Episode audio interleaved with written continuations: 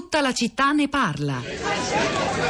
Tu sei razzista e va bene. Quello è un immigrato clandestino e va bene. Dico però se, se quello lì sa che nel momento in cui si va a far curare al medico verrà denunciato, quello non si fa più curare. Magari c'è una malattia contagiosa e tu che sei razzista o incontri sulla metro, sul tram, sull'autobus e quello ti contagia pure a te pure se sei razzista. Cioè voglio dire, tu sarai pure razzista ma sei un imbecille, sei. Perché poi, vedi, questo è un mio pensiero, è, è vero che il razzista, quando è veramente razzista, è convinto di non esserlo. Nel senso che il razzista non vede su di sé il razzismo, capito? Non lo sa proprio che è razzista. Eh, mentre invece paradossalmente il negro sa perfettamente di essere negro. No, il negro quando la mattina si sveglia nella sua capana d'ozio Tom, prima di uscire fuori a, ad andare a cuocere l'esploratore nel pentolone, quando il negro se ne va davanti allo specchio rimettersi a posto l'osso in testa, anello al naso, davanti a quel pezzo di specchio lo vede che è negro. Cioè, dico, tranne che non sia Michael Jackson, se ne rende conto. Invece razzista? No. È convinto di non essere razzista.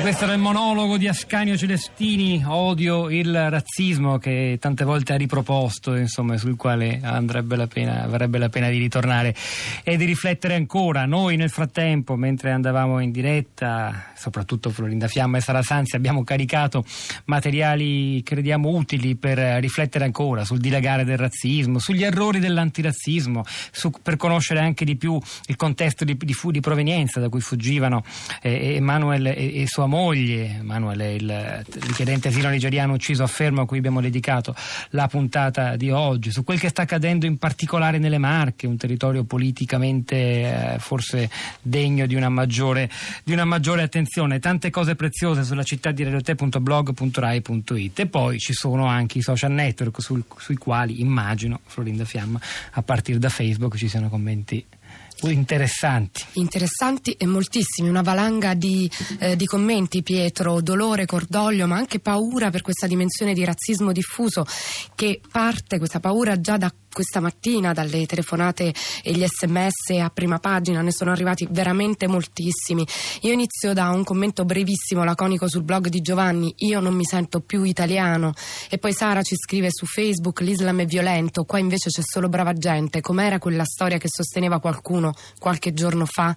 E poi Massimo ci scrive si tratta semplicemente del gesto cosciente di un assassino per scelta, che pensava di farla franca perché sapeva che esistono in Italia persone che lo avrebbero approvato approvato. E a proposito di approvazioni di razzismo niente affatto strisciante, ci sono tante storie, testimonianze, per, per, esempio quella di Brady Pass che ci scrive da Grosseto e ci ricorda una, una partita, quella di sabato, Italia-Germania. Italia-Germania, rigori tocca la Germania, si prepara Boateng. Al tavolo accanto al mio un giovane uomo commenta a voce alta, scrive Brady Pass. Questo proprio un tedesco ariano, eh? biondo e occhi azzurri. Questo ai tempi del povero Adolfo faceva Carbonella. Questa scena appunto da Grosseto, lei scrive, ripeto la frase, la dico ai gestori del locale, dico che nessuno dovrebbe mai tollerare che qualcuno possa dire questi orrori, perché chi collude e non prende posizione ha le sue responsabilità, perché questa tolleranza con un nazi razzista? E poi Assunta fa una riflessione eh, proprio su chi alimenta, chi forma la testa di questa nostra società, che si uccide per un pallone, che uccide le donne come fossero elemento disturbante ai loro piani, che non ricorda che la nostra origine comune è l'Africa, che si sente derubato dai migranti e non capisce che a rubarci il nostro presente e il nostro futuro non sono loro. Quanto incidono in tutto questo i politici che scaricano tutti i nostri guai sui migranti, quanto incidono i media, profonda tristezza per questo degrado della nostra società. E ancora sulla politica scrive Sara, razzismo strisciante, ma se la Lega ne fa bandiera da tempo immemore, non è per niente strisciante, è palese, fomentato anche dalle scellerate politiche sull'immigrazione, Bossi Finis in primis, ma gli immigrati sono un capro espiatorio troppo ghiotto per voler cercare di far andare meglio le cose. Infine Alessandro racconta un'altra storia e poi eh, scrive quello dei migranti rappresenta un grande affare per alcuni al potere e lo scopo è solo il profitto. Purtroppo se le cose stanno così, episodi tragici come quelli dello sventurato ragazzo nigeriano si ripeteranno. Aggiungo un paio di sms arrivati nel frattempo, Florinda, Anna da Roma. Ci vogliono esempi tangibili che possono essere di monito e comprensibili a tutto. Per esempio, insignire in modo evidente la moglie del povero marito ucciso, Emanuele Cidi, richiedente asilo nigeriano, di una qualche carica importante e risarcirla economicamente in modo sostanzioso. Questo, oltre ad un atto dovuto, scoraggerebbe altri atti simili, così la pensa Anna, senza trascurare la pena dovuta all'aggressore materiale. C'è chi però poi pensa in un altro messaggio che tanti italiani stanno male e quindi non sono pronti per tutta questa condivisione. C'è solo una soluzione, la ridistribuzione del reddito. Nessun politico ne parla. Tanti punti di vista diversi, come immagino diversi saranno anche i punti di vista degli ascoltatori collegati in diretta. Il primo è Roberto. Buongiorno Roberto. Sì, buongiorno. A lei la parola. Eh, io ho mandato un sms eh, riguardo all'importanza della scuola, che secondo me è, stato, è stata un po' trascurata in questa trasmissione.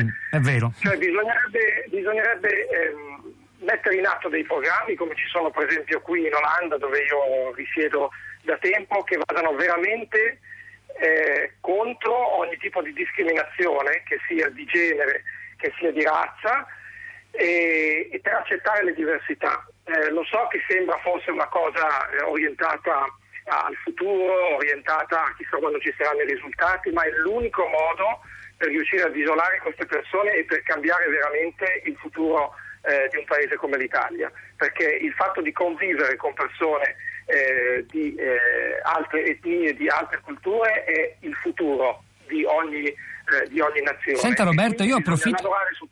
Sono molto contento che lei ci stia ascoltando da Olanda. Posso chiederle dove in particolare, dove si trova, per darci un'idea più? Ad Amsterdam. Senta, eh, immagino in streaming dunque, radio3.rai.it. In streaming, sì, sì. Senta, l'Olanda però è un paese che nello stesso tempo ha anche visto, come tanti paesi del centro e nord Europa, una recrudescenza di fenomeni di intolleranza e anche di vero e proprio razzismo sul suo territorio. Com'è il dibattito attuale e che soglia di tolleranza c'è, per esempio, per quanto riguarda il linguaggio dei politici che a volte indulgono al, a- a- al razzismo o qualcosa di simile? C'è una eh, intolleranza nei confronti dell'intolleranza, della discriminazione, come viene chiamata qui. Cioè anche qui i politici diciamo, di estrema destra, come per esempio Wilders, ehm, hanno avuto eh, dei processi a carico per quello che hanno detto, che ancora sono in corso. Però sono molto popolari.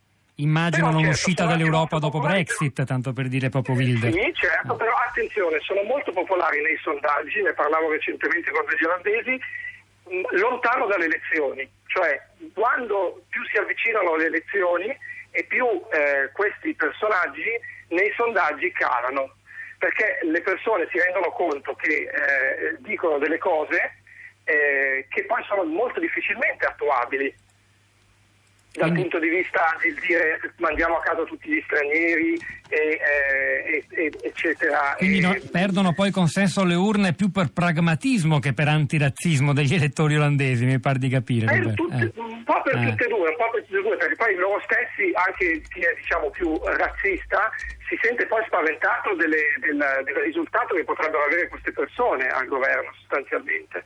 Roberto, la ringrazio. Stefano, buongiorno.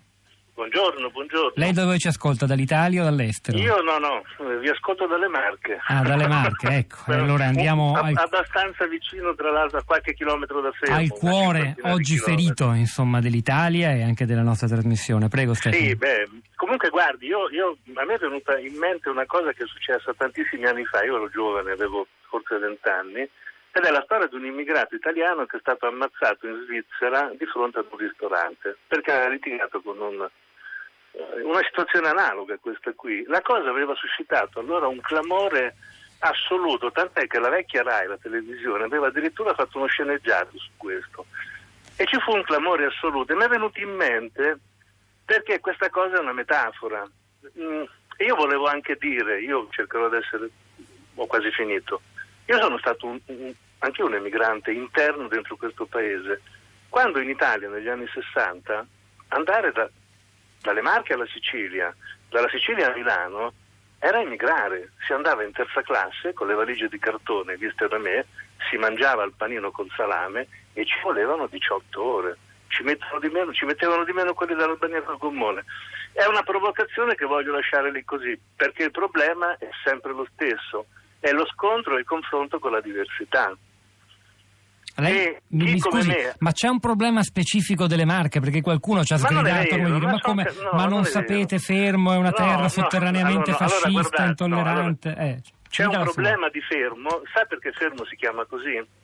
No, non lo so. Perché sembra che sia stata l'unica città a resistere a Barbarossa da punto fermo.